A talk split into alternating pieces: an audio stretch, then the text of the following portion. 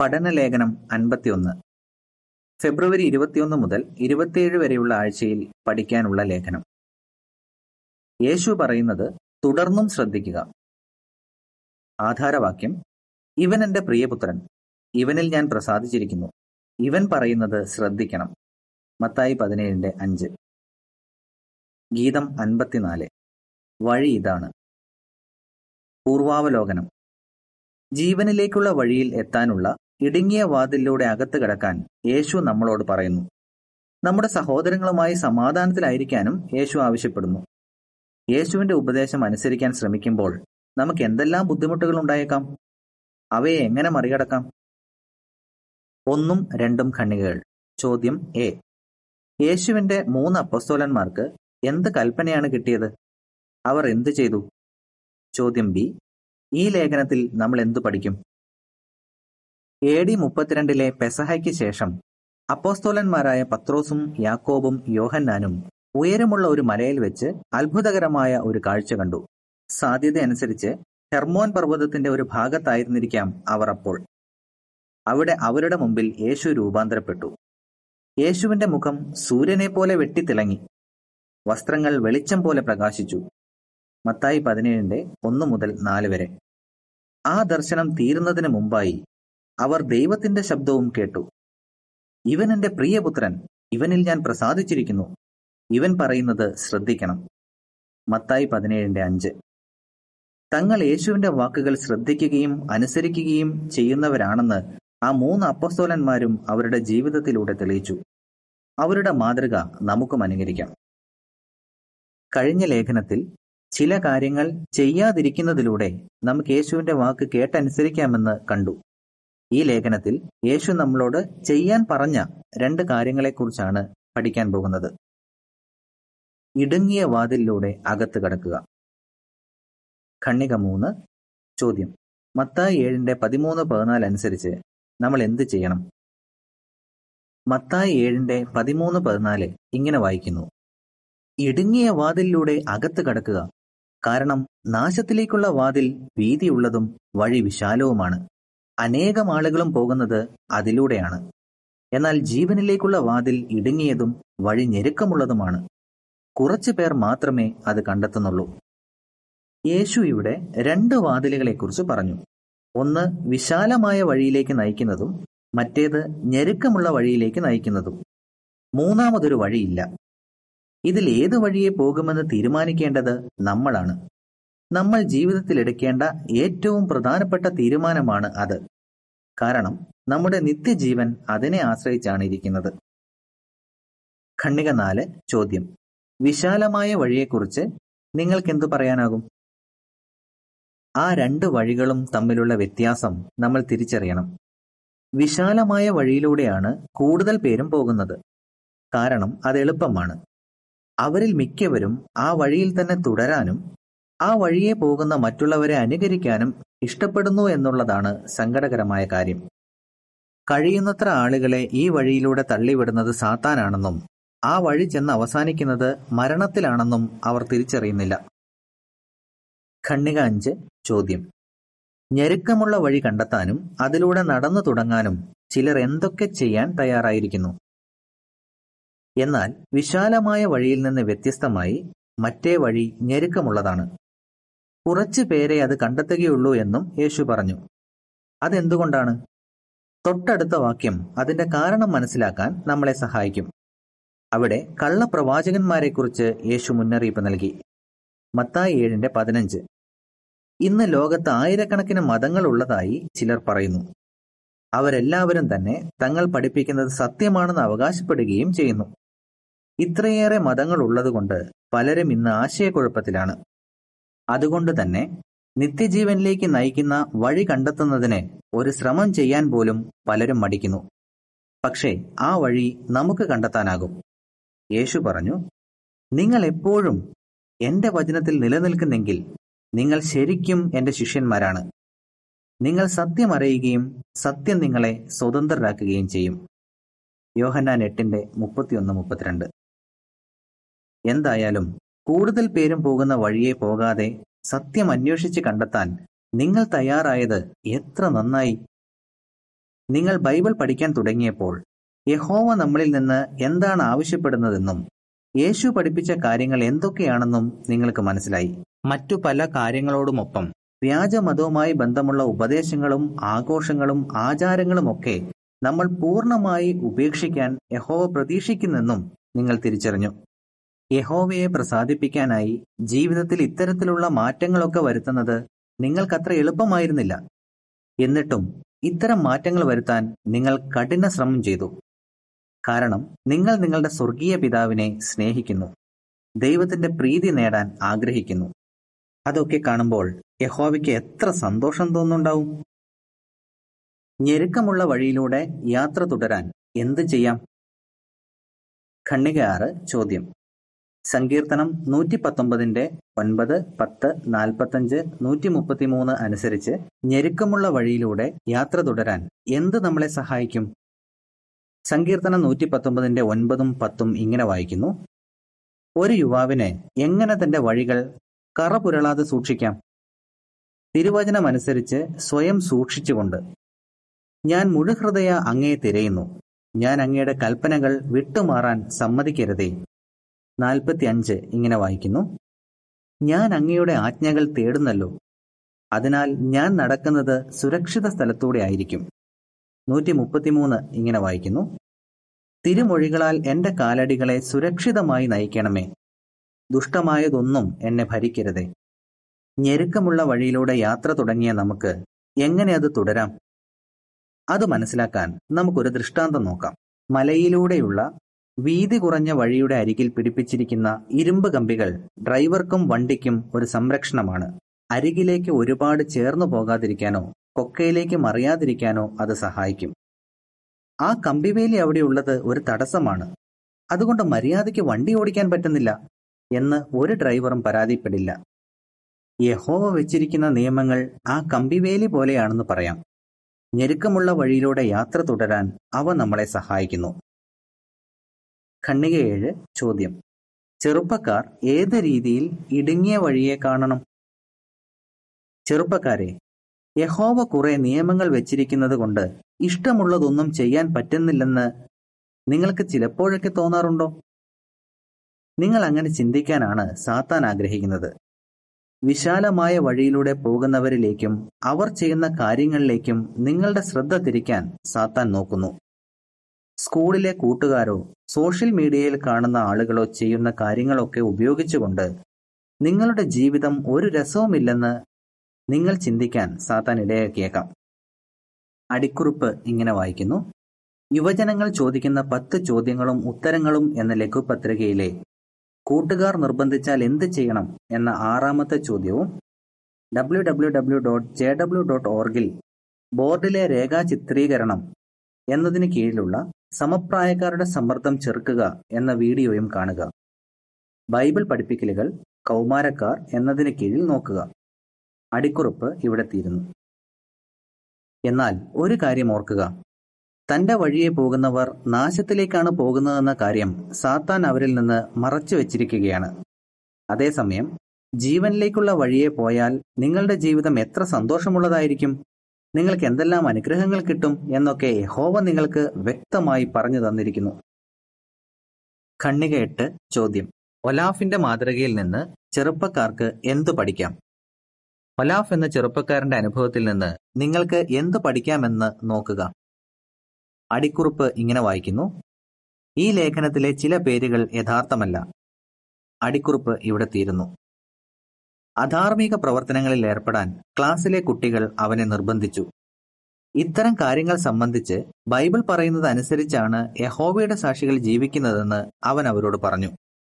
അതേക്കുറിച്ച് കേട്ടപ്പോൾ അവന്റെ ക്ലാസ്സിലെ ചില പെൺകുട്ടികൾ അവനെക്കൊണ്ട് അത് ചെയ്യിച്ചേ തീരൂ എന്ന വാശിയോടെ അതിനുള്ള ശ്രമം തുടങ്ങി. പക്ഷെ ഒലാഫ് അതിലൊന്നും വീഴാതെ ഉറച്ചു നിന്നു. എന്നാൽ ഇത് മാത്രമായിരുന്നില്ല അവന് നേരിട്ട് പ്രശ്നം.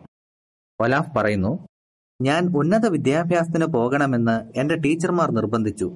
അപ്പോഴേ ആളുകളുടെ മുന്നിൽ ഒരു നിലയും വിലയുമൊക്കെ ഉണ്ടായിരിക്കുകയുള്ളൂ. നല്ലൊരു ജോലിയും സന്തോഷമുള്ള ജീവിതവും ഒക്കെ കിട്ടണമെങ്കിൽ അത് വേണമെന്ന് അവർ പറഞ്ഞു.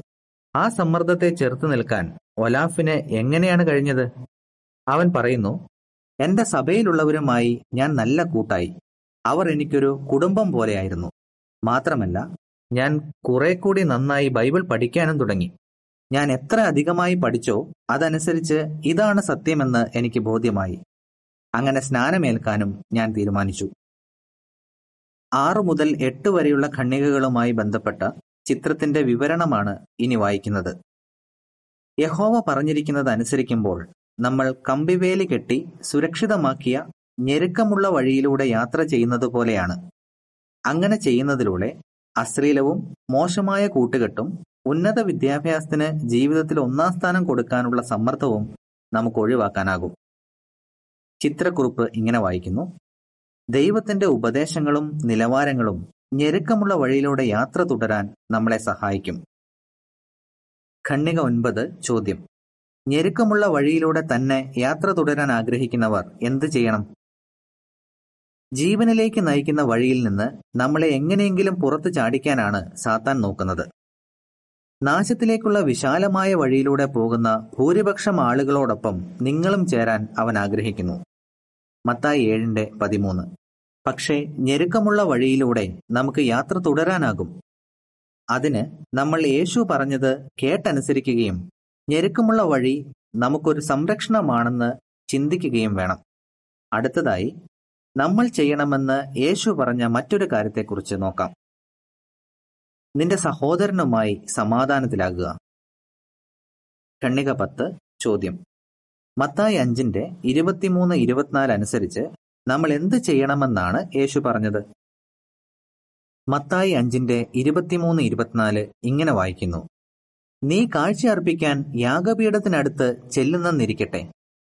നിന്റെ സഹോദരന് നിന്നോട് പിണക്കമുണ്ടെന്ന് അവിടെ വെച്ച് ഓർമ്മ വന്നാൽ നിന്റെ കാഴ്ച യാഗപീഠത്തിന് മുന്നിൽ വെച്ചിട്ട് ആദ്യം പോയി നിന്റെ സഹോദരനുമായി സമാധാനത്തിലാകുക. പിന്നെ വന്ന് നിന്റെ കാഴ്ച അർപ്പിക്കുക. യേശുവിനെ ശ്രദ്ധിച്ചുകൊണ്ടിരുന്ന ആ ജൂതന്മാരുടെ ജീവിതത്തിലെ വളരെ പ്രധാനപ്പെട്ട ഒരു കാര്യത്തെക്കുറിച്ചാണ് യേശു ഇവിടെ പറയുന്നത്. ഒരാൾ ദേവാലയത്തിൽ ചെന്ന് താൻ ബലിയർപ്പിക്കാൻ കൊണ്ടുവന്ന മൃഗത്തെ പുരോഹിതനെ ഏൽപ്പിക്കാനായി നിൽക്കുന്ന ആ രംഗം ഒന്ന് ഭാവനയിൽ കാണുക. ആ സമയത്ത് തന്റെ സഹോദരന് തന്നോട് എന്തോ പിണക്കമുണ്ടെന്ന് അയാൾക്ക് ഓർമ്മ വന്നാൽ ആ കാഴ്ച അവിടെ വെച്ചിട്ട് അയാൾ പോകണമായിരുന്നു. എന്തുകൊണ്ട്? കാരണം യഹോവയ്ക്ക് ഒരു കാഴ്ച അർപ്പിക്കുന്നതിന് മുമ്പ് ചെയ്യേണ്ട വളരെ പ്രധാനപ്പെട്ട ഒരു കാര്യമുണ്ടായിരുന്നു. അതെന്താണെന്ന് യേശു വ്യക്തമായി പറഞ്ഞു. ആദ്യം പോയി നിന്റെ സഹോദരനുമായി സമാധാനത്തിലാകുക. ഖണ്ണിക പതിനൊന്ന് ചോദ്യം. ഏശാവുമായി സമാധാനത്തിലാകാൻ യാക്കോബ് എന്തെല്ലാം ചെയ്തു? ഗോത്രപിതാവായ യാക്കോബിന്റെ ജീവിതത്തിലുണ്ടായ ഒരു സംഭവം നമുക്കിപ്പോൾ നോക്കാം. അതിൽ നിന്ന് മറ്റുള്ളവരുമായി സമാധാനത്തിലാകുന്നതിനെക്കുറിച്ച് പ്രധാനപ്പെട്ട പലതും നമുക്ക് പഠിക്കാനാകും. യാക്കോബ് തന്റെ ജന്മനാട്ടിൽ നിന്ന് പോയിട്ട് ഏതാണ്ട് ഇരുപത് വർഷം കഴിഞ്ഞിരുന്നു. അപ്പോൾ യഹോവ തന്റെ ദൂതനിലൂടെ യാക്കോബിനോട് അങ്ങോട്ട് തിരിച്ചു പോകാൻ ആവശ്യപ്പെട്ടു. പക്ഷെ ഒരു പ്രശ്നമുണ്ടായിരുന്നു. ചേട്ടനായ യേശാവ് യാക്കോബിനെ കൊല്ലാൻ തീരുമാനിച്ചിട്ടുണ്ടായിരുന്നു. ചേട്ടൻ ഇപ്പോഴും തന്നോട് പക വെച്ചുകൊണ്ടിരിക്കുകയാണോ? തന്നെ കൊല്ലുമോ എന്നൊക്കെ ചിന്തിച്ച് യാക്കോബിന് നല്ല പേടി തോന്നി. ഉൽപ്പത്തി മുപ്പത്തിരണ്ടിന്റെ ഏഴ്. ചേട്ടനുമായി സമാധാനത്തിലാകാൻ യാക്കോബ് എന്താണ് ചെയ്തത്? ആദ്യം തന്നെ അദ്ദേഹം യഹോവയോട് അതേക്കുറിച്ച് ഉള്ളുരുകി പ്രാർത്ഥിച്ചു. അടുത്തതായി യേശാവിന് ഒരുപാട് സമ്മാനങ്ങൾ കൊടുത്തയച്ചു. അവസാനം തന്നോട് ദേഷ്യത്തിലായിരുന്ന ചേട്ടനെ വർഷങ്ങൾക്ക് ശേഷം നേരിൽ കണ്ടപ്പോൾ യാക്കോബ് അദ്ദേഹത്തോട് സ്നേഹവും ബഹുമാനവും കാണിച്ചു. യേശാവിന്റെ മുന്നിൽ യാക്കോബ് നിലം വരെ കുനിഞ്ഞ് നമസ്കരിച്ചു. ഒന്നോ രണ്ടോ തവണയല്ല ഏഴ് തവണ. അങ്ങനെ ചേട്ടനോട് താഴ്മയോടെ ബഹുമാനം കാണിച്ചതുകൊണ്ട് യാക്കോബിന് അദ്ദേഹവുമായി സമാധാനത്തിലാകാൻ കഴിഞ്ഞു. ഖണ്ണിക പന്ത്രണ്ട് ചോദ്യം. യാക്കോബിന്റെ മാതൃകയിൽ നിന്ന് നമുക്കെന്തു പഠിക്കാം? ചേട്ടനെ കാണുന്നതിന് മുമ്പ് യാക്കോബ് ചെയ്ത ഒരുക്കങ്ങളിൽ നിന്നും അവർ തമ്മിൽ കണ്ടപ്പോൾ യാക്കോബ് ചെയ്ത കാര്യങ്ങളിൽ നിന്നും നമുക്ക് പലതും പഠിക്കാനാകും. ആദ്യം തന്നെ യാക്കോബ് താഴ്മയോടെ സഹായത്തിനായി യഹോവയോട് അപേക്ഷിച്ചു. തുടർന്ന് എങ്ങനെയും ചേട്ടനുമായി സമാധാനത്തിലാകാൻ വേണ്ടതെല്ലാം ചെയ്തുകൊണ്ട് ആ പ്രാർത്ഥനയ്ക്ക് ചേർച്ചയിൽ പ്രവർത്തിച്ചു. അവർ തമ്മിൽ കണ്ടപ്പോഴാകട്ടെ ആരുടെ ഭാഗത്താണ് ശരി ആരാണ് തെറ്റുകാരൻ എന്നതിനെക്കുറിച്ചൊന്നും യാക്കോബ് തർക്കിച്ചില്ല. ചേട്ടനുമായി സമാധാനത്തിലാകുക എന്നത് മാത്രമായിരുന്നു യാക്കോബിന്റെ ലക്ഷ്യം. നമുക്കെങ്ങനെ യാക്കോബിന്റെ മാതൃക അനുകരിക്കാം? പതിനൊന്ന് പന്ത്രണ്ട് ഖണ്ണികയുമായി ബന്ധപ്പെട്ട ചിത്രത്തിന്റെ വിവരണമാണ് ഇനി വായിക്കുന്നത്. ചേട്ടനുമായി സമാധാനത്തിലാകാൻ വേണ്ടി യാക്കോബ് പല പ്രാവശ്യം അദ്ദേഹത്തിന്റെ മുന്നിൽ നിലം വരെ കുനിഞ്ഞ് നമസ്കരിച്ചു. ചിത്രക്കുറിപ്പ് ഇങ്ങനെ വായിക്കുന്നു. തന്റെ ചേട്ടനുമായി താഴ്മയോടെ സമാധാനത്തിലായ യാക്കോബിന്റെ മാതൃക നിങ്ങൾ അനുകരിക്കുമോ? മറ്റുള്ളവരുമായി എങ്ങനെ സമാധാനത്തിലാകാം? പതിമൂന്നും പതിനാലും ഖണ്ണികകൾ ചോദ്യം സഹോദരങ്ങളിൽ ആരെയെങ്കിലും വിഷമിപ്പിച്ചിട്ടുണ്ടെങ്കിൽ നമ്മൾ എന്ത് ചെയ്യണം? ജീവനിലേക്കുള്ള വഴിയെ യാത്ര ചെയ്യുന്നതിന് നമ്മൾ സഹോദരങ്ങളുമായി സമാധാനത്തിലായിരിക്കേണ്ടതുണ്ട്. നമ്മൾ സഹോദരങ്ങളിൽ ആരെയെങ്കിലും വിഷമിപ്പിച്ചിട്ടുണ്ടെന്ന് മനസ്സിലായാൽ എന്ത് ചെയ്യണം? യാക്കോബിനെ പോലെ അതേക്കുറിച്ച് യഹോവയോട് ആത്മാർത്ഥമായി പ്രാർത്ഥിക്കുക. സഹോദരനുമായി സമാധാനത്തിലാകാനുള്ള നമ്മുടെ ശ്രമത്തെ അനുഗ്രഹിക്കണേ എന്ന് നമുക്ക് യഹോവയോട് അപേക്ഷിക്കാനാകും. ഇനി സഹോദരനുമായി സമാധാനത്തിലാകാൻ നമ്മൾ എന്തൊക്കെ ചെയ്യേണ്ടതുണ്ടെന്നും ചിന്തിക്കുക. അതിനുവേണ്ടി ഈ ചോദ്യങ്ങൾ നമുക്ക് നമ്മളോട് തന്നെ ചോദിക്കാനാകും. തെറ്റ് എന്റെ ഭാഗത്താണെന്ന് സമ്മതിക്കാനും താഴ്മയോടെ ക്ഷമ ചോദിക്കാനും സമാധാനത്തിലാകാനും ഞാൻ തയ്യാറാണോ? എന്റെ സഹോദരനുമായോ സഹോദരിയുമായോ വീണ്ടും സമാധാനത്തിലാകാൻ ഞാൻ ശ്രമിക്കുന്നത് കാണുമ്പോൾ യഹോവയ്ക്കും യേശുവിനും എന്തായിരിക്കും തോന്നുന്നത്? ഇങ്ങനെയൊക്കെ ചിന്തിക്കുന്നത് യേശുവിന്റെ വാക്ക് കേട്ടനുസരിക്കാനും താഴ്മയോടെ സഹോദരങ്ങളുമായി സമാധാനത്തിലാകാനും നമ്മളെ പ്രേരിപ്പിക്കും. ഇക്കാര്യത്തിൽ യാക്കോബിന്റെ മാതൃക നമുക്ക് അനുകരിക്കാം. കണ്ണിക പതിനഞ്ച് ചോദ്യം. എഫ് എസ് നാലിന്റെ രണ്ട് മൂന്നിലെ തത്വം പ്രാവർത്തികമാക്കുന്നത് സഹോദരനുമായി സമാധാനത്തിലാകാൻ നമ്മളെ എങ്ങനെ സഹായിക്കും? എഫ് എസ് ആർ നാലിന്റെ രണ്ട് മൂന്ന് ഇങ്ങനെ വായിക്കുന്നു. എപ്പോഴും താഴ്മയും സൗമ്യതയും ക്ഷമയും ഉള്ളവരായി സ്നേഹത്തോടെ എല്ലാവരുമായി ഒത്തുപോകുകയും നിങ്ങളെ ഒന്നിച്ചു നിർത്തുന്ന സമാധാന ബന്ധം കാത്തുകൊണ്ട് ആത്മാവിനാലുള്ള ഐക്യം നിലനിർത്താൻ ആത്മാർത്ഥമായി ശ്രമിക്കുകയും ചെയ്യുക. ചേട്ടനുമായി കണ്ടപ്പോൾ യാക്കോബ് താഴ്മ കാണിക്കാൻ തയ്യാറായില്ലായിരുന്നെങ്കിൽ എന്ത് സംഭവിക്കുമായിരുന്നെന്ന് ഒന്ന് ചിന്തിക്കുക. സാധ്യതയനുസരിച്ച് കാര്യങ്ങൾ കൂടുതൽ വഷളായേനെ. അത് കാണിക്കുന്നത് സഹോദരനുമായുള്ള ഒരു പ്രശ്നം പരിഹരിക്കാൻ ചെല്ലുമ്പോൾ നമ്മൾ താഴ്മ കാണിക്കണം എന്നാണ്.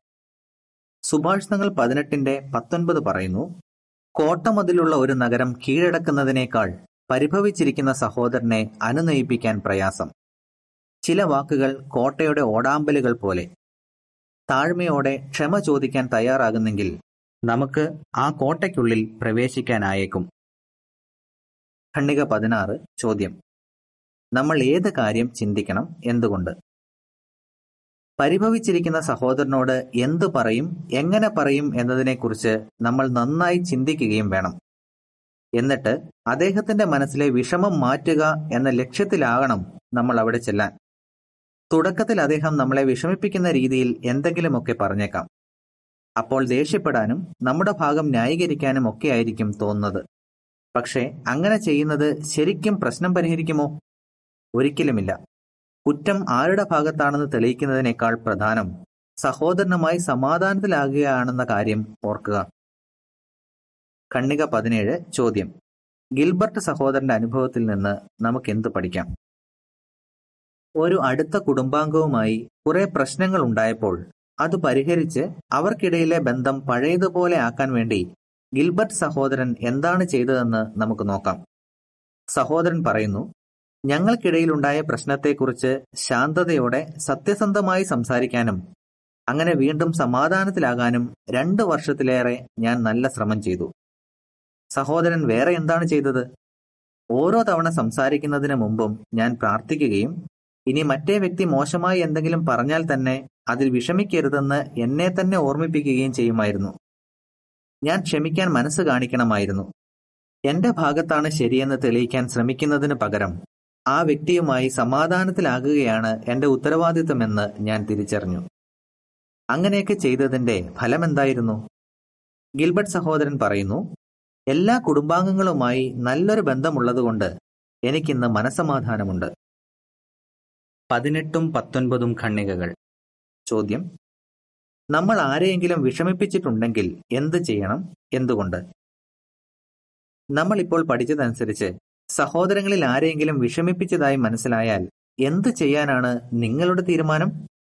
മറ്റുള്ളവരുമായി സമാധാനത്തിലാകാനുള്ള യേശുവിന്റെ ഉപദേശം അനുസരിക്കുക. ആ പ്രശ്നത്തെക്കുറിച്ച് യഹോവയോട് പറയുക. പരിശുദ്ധാത്മാവിന്റെ സഹായത്തിനായി യാചിക്കുക. അങ്ങനെ സമാധാനത്തിലാകുന്നെങ്കിൽ നമുക്ക് സന്തോഷമുണ്ടാകും. മാത്രമല്ല യേശുവിന്റെ വാക്കുകൾ ശ്രദ്ധിക്കുന്നെന്ന് നമ്മൾ തെളിയിക്കുകയുമാണ്. സഭയുടെ തലയായ യേശുക്രിസ്തുവിലൂടെ യഹോവ സ്നേഹത്തോടെ നമുക്ക് ആവശ്യമായ നിർദ്ദേശങ്ങൾ തരുന്നതിൽ നമുക്കെത്ര നന്ദിയുള്ളവരായിരിക്കാം. എഫ് എസ് അഞ്ചിന്റെ ഇരുപത്തിമൂന്ന്. അപ്പോസ്തോലന്മാരായ പത്രോസ് യാക്കോബ് യോഹന്നാൻ എന്നിവരെ പോലെ നമുക്കും യേശു പറയുന്നത് ശ്രദ്ധിക്കാം. മത്തായി പതിനേഴിന്റെ അഞ്ച്. നമുക്ക് ജീവനിലേക്ക് നയിക്കുന്ന ഞെരുക്കമുള്ള വഴിയിലൂടെ യാത്ര തുടരാം. അതുപോലെ സഹോദരങ്ങളിൽ ആരെയെങ്കിലും വിഷമിപ്പിച്ചിട്ടുണ്ടെങ്കിൽ അവരുമായി സമാധാനത്തിലാകാം. അങ്ങനെയൊക്കെ ചെയ്യുന്നെങ്കിൽ നമുക്കിപ്പോൾ തന്നെ ധാരാളം അനുഗ്രഹങ്ങൾ കിട്ടും. മാത്രമല്ല ഭാവിയിൽ നിത്യമായ സന്തോഷവും ആസ്വദിക്കാനാകും. നിങ്ങൾ എന്താണ് പഠിച്ചത്? യേശു പറഞ്ഞത് ശ്രദ്ധിച്ചുകൊണ്ട് നമ്മൾ ഞെരുക്കമുള്ള വഴിയിലൂടെ യാത്ര തുടരേണ്ടത് എന്തുകൊണ്ട്? നമ്മൾ ആരെയെങ്കിലും വിഷമിപ്പിച്ചിട്ടുണ്ടെങ്കിൽ അവരുമായി സമാധാനത്തിലാകുന്നത് പ്രധാനമായിരിക്കുന്നത് എന്തുകൊണ്ട്? യേശു പറഞ്ഞത് ശ്രദ്ധിക്കുന്നെങ്കിൽ നമുക്ക് എന്ത് പ്രയോജനം കിട്ടും? ഗീതം നൂറ്റി മുപ്പത് ക്ഷമിക്കുന്നവരായിരിക്കുക. ലേഖനം ഇവിടെ തീരുന്നു.